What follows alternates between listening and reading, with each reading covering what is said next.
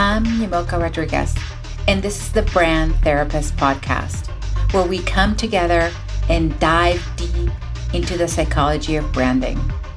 We live in a new era that asks us to step up and show our individuality.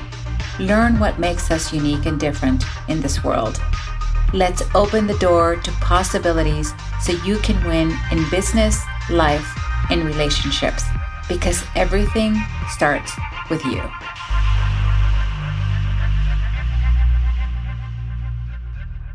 Hello, Alex. I'm so excited to have you. Welcome to the Brand Therapist Podcast. And you are on my couch today. So I get to ask you a whole bunch of fun questions and we get to hear from you. But before we get started, I'm going to read your bio. Alex is the Senior Vice President, Chief Sustainable Officer, and Director of ESG for Brown Forman. Wow, lots of acronyms right there. Yes. In this senior leadership role, reporting to the CEO, Alex is responsible for developing and implementing an integrated ESG, environmental, social governance strategy that ensures Brown Forman's growth ambitions are environmentally and socially sustainable. In this role, he is responsible for the company's work on alcohol responsibility. Alex joined Brown Forman in 2007 as the director of bottling operations based in Louisville, Kentucky. Over time, his responsibility has increased across the production operations, leading him to serve as the vice president general manager of Casa Herradura in Guadalajara, Jalisco, Mexico. Prior to his role he served as a chief production officer covering Brown Forman's global supply chain and manufacturing footprint, as well as production innovation engineering, safety, quality, environmental sustainability. And in 2019, his role expanded to include the title of Chief Sustainability Officer, leading the company's efforts around global sustainability. I won't read any more. You have like three more paragraphs in there. But I also know that you used to work at Procter and Gamble. Yes, I did. So we have that similarity in that culture together. And you've been a great friend as well and a huge Hispanic leader. So we're going to talk all about that. So tell us, Alex, tell us about what you're doing. What are you up to? What's what's going on in your life? First, thank you for having me. So this this is an honor being here, interviewed by you, a great friend, and uh, talking about what I have been able to accomplish, which actually I don't think I've done much. And then before you turned the camera on, we started talking about some examples that kind of made me blush.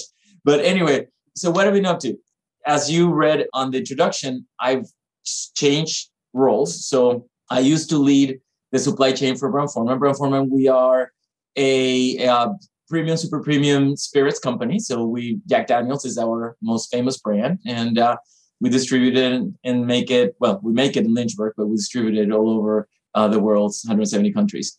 And then tequilas which i love and then many, many other brands but we are mostly a whiskey company based here in louisville kentucky. But so i went from running the operation and my career coach told me i need to stop saying that i'm a manufacturing nerd because i'm not i'm a maker. Now that's the new thing right? So i'm a maker. So i've been a maker my whole life and it wasn't until four months ago or five months ago that I went into full time doing something that I also passionate about, which is sustainability and ESG, which is environmental, social, and governance structure for Brown Forman.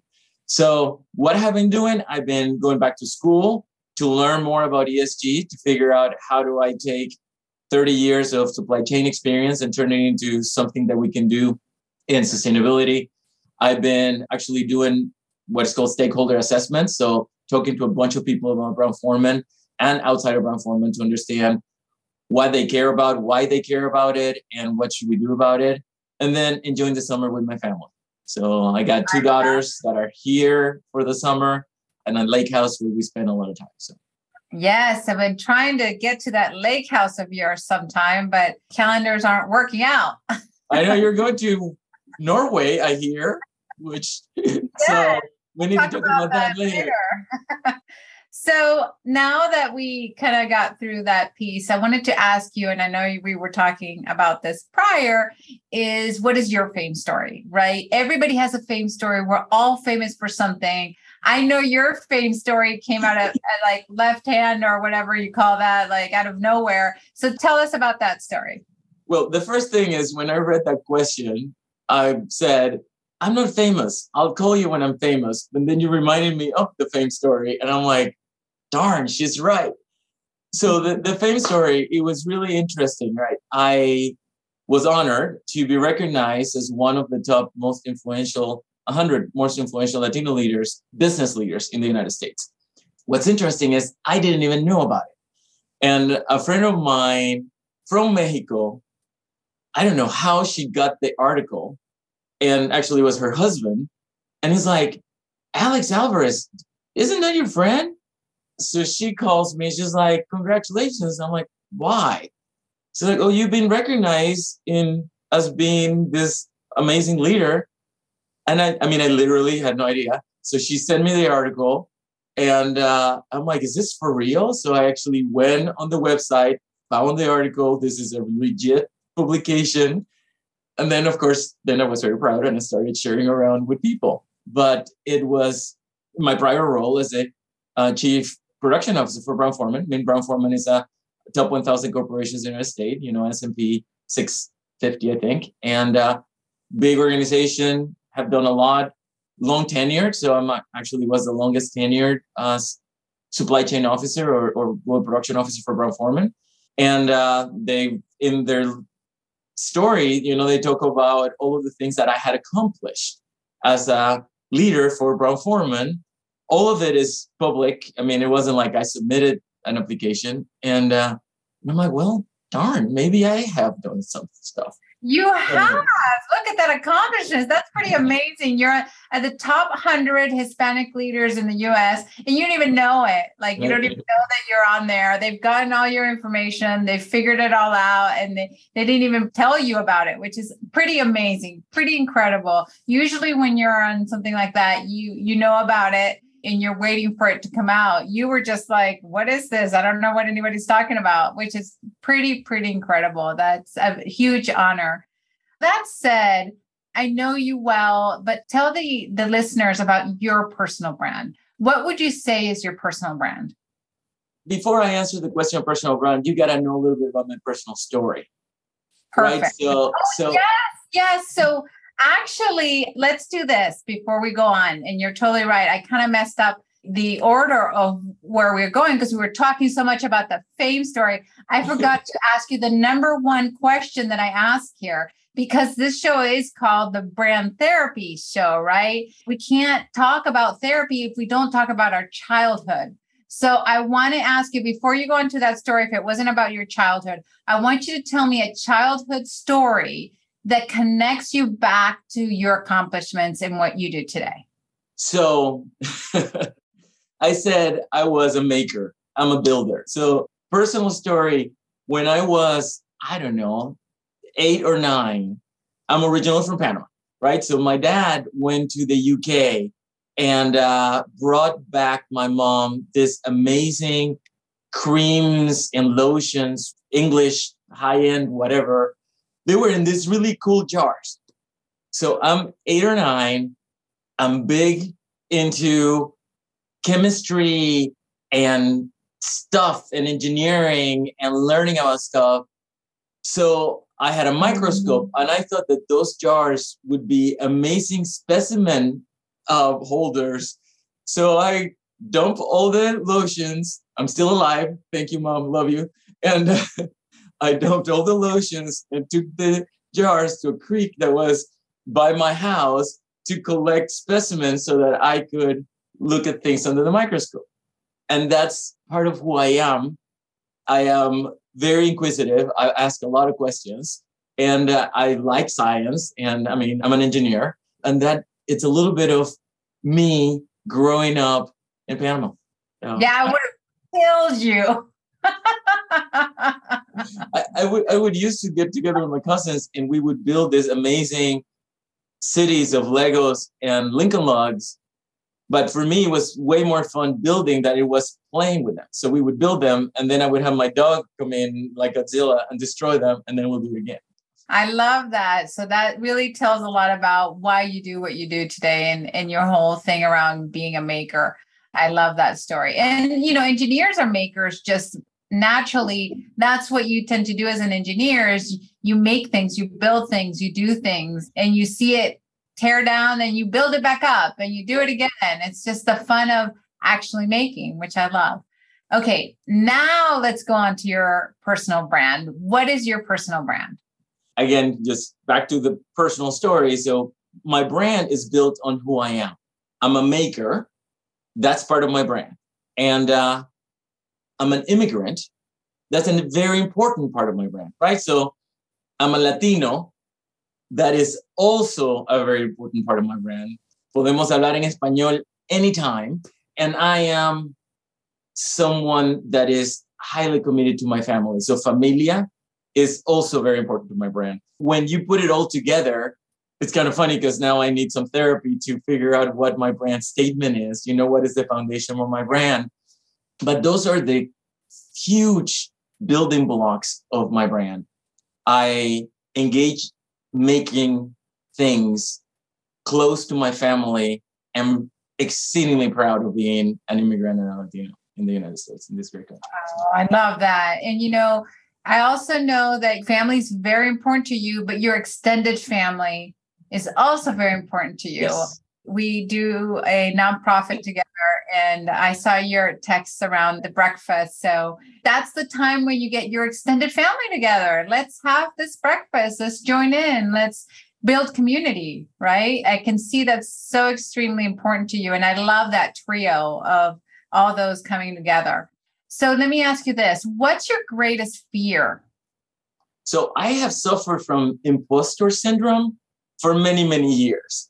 Uh, my greatest fear is that I am actually an imposter, right? Is that although I was like, okay, fake it until you make it, or if you try hard enough, you'll get there. My greatest fear is actually not being able to get there. And when I'm being challenged, whether it's at work or with my family, I lean into it. And this is this might be part of my curiosity, right? So that I can understand and I can get the information I need so that I can make it, so that I can understand and I can be successful. So that's my, my greatest fear is that the imposter thing is actually a reality. Yeah, I mean, I think we all go through that. You know, I, I, have a lot of clients that are, we get their whole brand ready to launch and they freak out. And it's like, am I going to be able to do this? You know, am I the right person to do this? Do I have the credentials? It's just, I think we all go through that. It's visceral. It's like yeah. we can't control it. Well, when I got promoted to become the chief production officer of Brown Forman, I had only, I mean, I've been a Brown Forman for seven, eight years, something like that. But, you know, Brown Forman, for those of you that don't know, it's again, spirits company, long tenure people, long people. We love the company, we love the culture. So when they tapped my shoulder and said, the CEO said, hey, do you want to do this? It was kind of like being on this list. I didn't even know I was on the list to be asked to lead, right? So the question was, why me? Isn't there these older people that have been here longer or no longer? And of course, I dream job, so I took it. But it took me a while to understand why me, and it made sense. And you know, I'm very happy I had the opportunity to lead. But yeah, it's yeah. a little nerve wracking. So to that point, what do you think was holding you back from that experience? Again, if I go back to the roots, immigrant Latinos typically don't get viewed at those levels. So it's probably my own self saying, no, no, no, that's not you, right? Or your humble beginnings, if you want to think of it that way. And it feels bad saying that because that's not the case, really. That's probably what uh, one of the big reasons is because I had some doubts in that my ability to succeed in a place that is I'm the only one like me. Yes. Yeah. Yes, I can totally see that.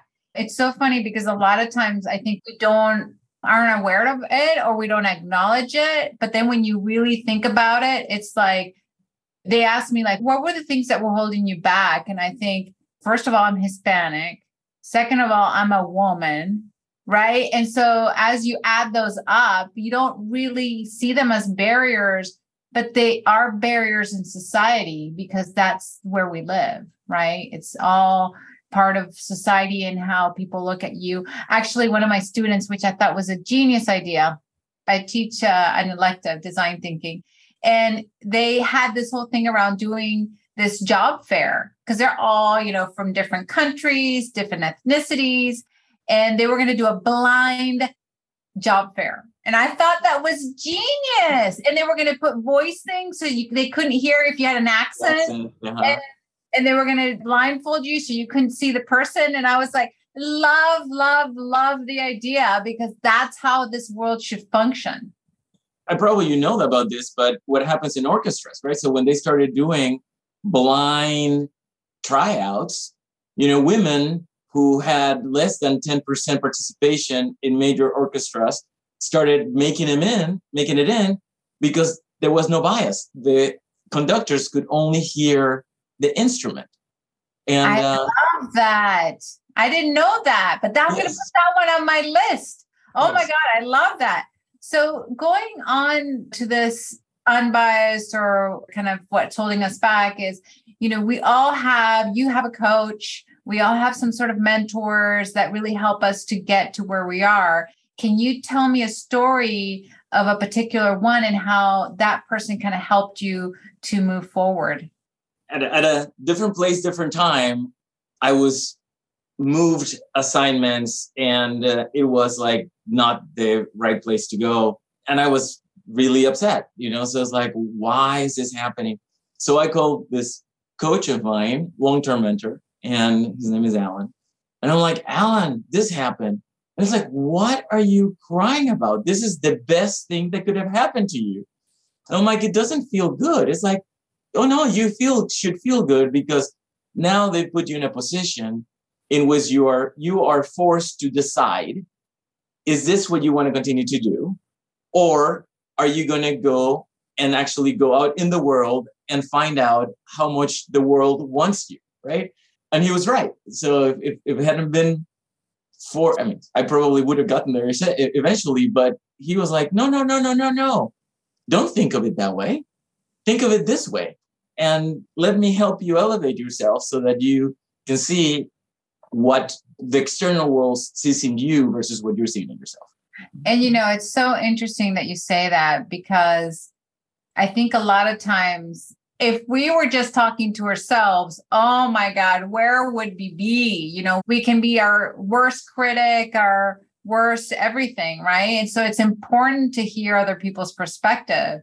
And this was a long lesson of mine, but I always ask myself that question if I get in a crossroads, I always say, why is this coming now? And is it mm-hmm. t- trying to tell me something? Is it trying to tell me to do something different? Is it trying to tell me to continue? Like, what is it trying to tell me? Because a lot of times we get confronted with these things or these, you might call them problem challenges, whatever you want to call them. And that's the moment where we have to grow, right? Yeah. Where we have to figure out the new path for ourselves. So I love that. I love that you have um, somebody that can bounce that back at you and, and give you a different perspective. I always talk to my friends like I'm in this dilemma.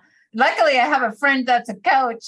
and so I'm like, I'm in this dilemma. What do you think? And she's like, Well, I think this. And you know, she asked me the same thing. To me, I, am more of like a therapist in a way. So I'm like, oh, what about this? And maybe it's telling you this because I don't feel you're really like. So we help each other out, and yep. and I see I do see her as as a mentor to me when we go out or when I have an issue or whether it's personal or work wise. You know, we can always talk to each other on that. But then you always need somebody because we don't get to where we are by ourselves. And like you said, you know, it's like we need people to help us and talk to us and tell us, even if we don't do what they say, but it's so important to see that. So tell me maybe one or two challenges you've faced in the last few years, whether it's personal or work wise. So I led the supply chain for Brown Forman So everything that is happening right now with supply chains and being able to make things move and COVID. So the last two years were very, very, very challenging for very, very different reasons, right? So the first year with COVID, it was how do you keep the organization running, people engaged, and at the same time caring for their mental health and their physical health because people were literally afraid that COVID was going to do major damage to them and their families. So that, as you were saying earlier, you know, those places of challenge and adversity make you grow, right? So expand you. Um, no pain, no gain. So there was a lot of gaining because I had to step away from leading the business to caring for the people while I led the business. You know that I am not, I'm not an uncaring leader. Of course, it's easy for me to say. Ask my people; they'll tell you I'm a caring person. But you had to start caring at a different level. You had to then engage with the organizations and talk to them and help them understand what you were doing, and then act on things because if something happened and you put the business ahead of the people, then you immediately made the point that said, oh, no, no, this is about words and not about actions. So it was, that was an incredibly hard balance to maintain through that year. Oh my God. I mean, so many of us, right? And I think the whole world had to learn to shift and make changes and learn new things fast. And it just made us all grow very quickly in different spaces. And I'm an extrovert, and I was stuck in this little office. You see, I'm in my home office, and uh, thank God it's in the first floor. I like wanted to jump out the window and to harm myself because I couldn't take it anymore. But that's exactly the point, right? It is how do you put that aside because you do have responsibilities and you do have something that is, I'm going to call it a higher calling. So that's one of the challenges. I mean, and the other challenge we won't talk about supply chains. I'll start crying now. I mean, but on a personal side, you know, my mom and my sister got COVID in Panama, and they were almost taken by the illness and being completely powerless away from them, not being able to travel. There was nothing you could do, and uh, was also an extremely difficult time for me and for my whole family, of course but it is how do you engage, find the positive, and support each other so that at the end you can succeed. And uh, thank God both of them are great. My mom just came and spent a few weeks with me visiting here in Kentucky. That puts life in perspective, right? So, what's important? No, this is more important, right? Yes, exactly. And even at work, you learn things like it's not just work as priority, right? It's the people and the support they get and the mental wellness and really being empathetic at the mm-hmm. workplace with all those things that come at you, right? I'm sure a lot of workplaces suffered during COVID and it was because all these things got thrown at you at once you know it wasn't like one or the other but it, it's like all these things and you had to figure out as you know a company leader and how you would manage all those different parts of what was happening. So, yeah, it's a lot. So, tell me now that we've talked about those, what are the lessons learned? To me, lesson number one is again goes back to my brand, familia. So, whether it is my work family or whether it is my home family, the caring that you have to put in there in order for you to ensure that they are successful and through them you're successful is really really really important you know? So so to me that was a huge a huge learning. Another one again back to my brand of the maker. We were solving problems that we didn't know we even had right so it was and something i learned a long time ago and it's a principle that i make decisions it is not right or wrong it's different so withhold judgment, learn, and then make a judgment whether what you're doing is or whether what somebody else is asking you to do is right or wrong.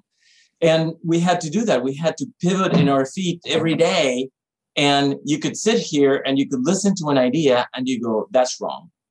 And then this is where you have to step back and say, no, no, it's a different idea. It is not right or wrong. It's different. So let's yeah. learn about it. Let's talk some more. Let's withhold judgment.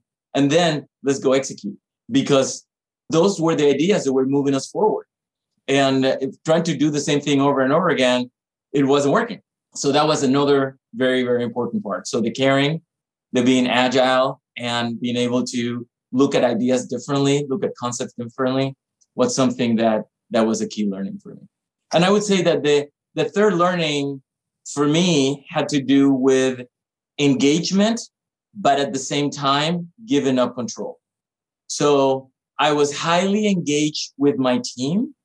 I was highly engaged with my family because of what was going on at home.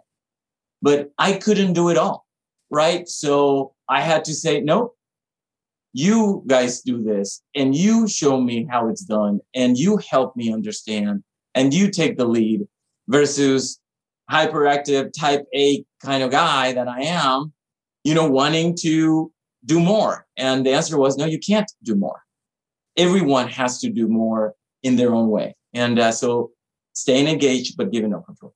Well, and that gives people, empowers people, right? Yeah, to do the right thing, so. do what, what they have to do, even if they make a mistake. It's okay because, you know, it can be fixed and, and you can move forward. But that's part of leading. You can't micromanage everything and you can't do everything and i'm sure and you i'm sure you learned that very quickly like there's only 12 you know there's only eight hours in a day maybe 12 for you but you know there's certain yeah, yeah i gotta sleep have, point, right? yeah exactly so you can be okay for the next day or in the challenges that come up the next time well and I, I don't know if you learned if you remember this long time ago P&G talked about the three e's actually the four e's envision energize and enable and then execute. So get the results, right? But to me, this two years have reinforced over and over and over again that learning that I had 30 years ago that says, no, I need to, in this case, envision, we had already the vision. I knew exactly what we needed to, where we were going. So my role was more about energizing my team and then enabling them to do the work through empowerment, communication, and agility and take away the barriers, right? So as a leader, those three things became crystal clear. I love that because we have so much foundation from a company that taught us so much. You know, I'm always very um how do I say like honored and I'm so glad that I was part of that culture and just like I say I have a PhD in everything just yeah. from working at Procter for so many years. And I've got to interview a few Procter people on here, and they're also amazing and doing amazing things, incredible things. And it's just so great to see that culture moving forward and going on. And we, we all have different, you know, we come from different areas. Like I'm in design, you were in engineering. I talked to somebody in marketing, and the other person was also in design. So it's just interesting how you get an understanding of all the functions right? And, and understand what are their struggles and how do you get yourself involved in those things and make sure that we're all working together and those principles. It helps everybody. And that's what really culture in a company should be is for people to come together on common ground and be able to execute and understand where everybody is right? Mm-hmm. that's the importance of culture is to make sure that everybody's aligned and everybody's in the same place so they can move forward together. And that's one thing that Procter & Gamble does really, really, really, really, really, well. I, I, joke with people. I say that I got my first MBA at P&G. Exactly. Exactly. So let me ask you this. What's next for Alex Alvarez? What's next? What's five, ten years from now? What, well, what you see yourself? I'm an old guy, not that old, but I'm an old guy. So I am, I'm going to call it on the later stages of my career versus the earlier stage of my, of my career. So, so to me, I think, and I hate the word legacy building. I don't like that, but it is part of what I'm thinking about, you know, is so how do I make an impact at the place that I work, not by my work, but by my advocacy of people and by my engagement with my familia so that I help them be successful. So this is not a I want to leave my mark thing. No, no, this is much more about how do I bring people up along? How do I help them succeed? How do I coach people? So that's that's one of my big things. So I am the executive sponsor for our employee resource groups. I've done it for the Latino group, did it for the um, women. Now I have the Black, the African American group. Uh, sorry, I also had the veterans with me. And it's about building community, ensuring that they're successful, ensuring that they have the support that they need, and that I can be a voice for them. And then the work that we're doing in the community in here in Louisville, working on the with the Latinos, right? So the Louisville Hispanic Chamber of Commerce, again, trying to help the Latino community find a voice, a place to come together so that we can have the right influence based on our size here in Louisville. So to me, that's part of what I'm working on. And then on the career standpoint, new job, learning all of that. But the longer term is I want to hopefully grow to become a member of a board of directors of some for profit corporations, you know, either private or public, so that then I can help lead at a different level, right? So again, it's coaching management, setting strategy, and uh, helping people develop, but sitting at the board level, not in the in the management team level. So, so those are oh, I love my two goals. Mm-hmm. I love that. So now I remember a few years ago, maybe it's changed, but when I went to look for you, I couldn't find you on LinkedIn. So tell us where can we find you? Where are you? I am on LinkedIn now. you can find me Alex Alvarez and friend me on right. LinkedIn and then that's about it because I do have a Facebook thing, but I'm not active in social media, any other social media. I'm active on WhatsApp, but I'm not going to give you my phone number. I have it, so you don't have to give it to yeah, me. Yeah, you and I get connected. right, right. So yes, that's great. Thank you so much, Alex, for being on the show. I am so honored and so grateful to have you as a friend and this has been so much fun. Learned more about you than I already know. So I, that's why I love doing this. And so I hope maybe we can interview you maybe next year or something and see what you're doing then and where oh. you're at and what's happening. It's going to be great. So, yes, let's do that. And no, thank again, as I said at the beginning, thank you for inviting me. It's an honor to be here with such a respected therapist. And then take time to go to my LinkedIn, Yamilka, and you know, give me brand critique. See what you think. All right, we'll do so. So thank you so much, Alex, and we loved having you, and we'll see you on the next round. Thank you for listening to the Brand Therapist. If you enjoyed today's episode, please subscribe, rate, and review this podcast on your favorite pod player. If you'd like to connect with me on social, you can find me at Yamilka Rodriguez Branding, Bespoke Branding Agency, or email me at yamilka at yamilka.com. Thanks for listening.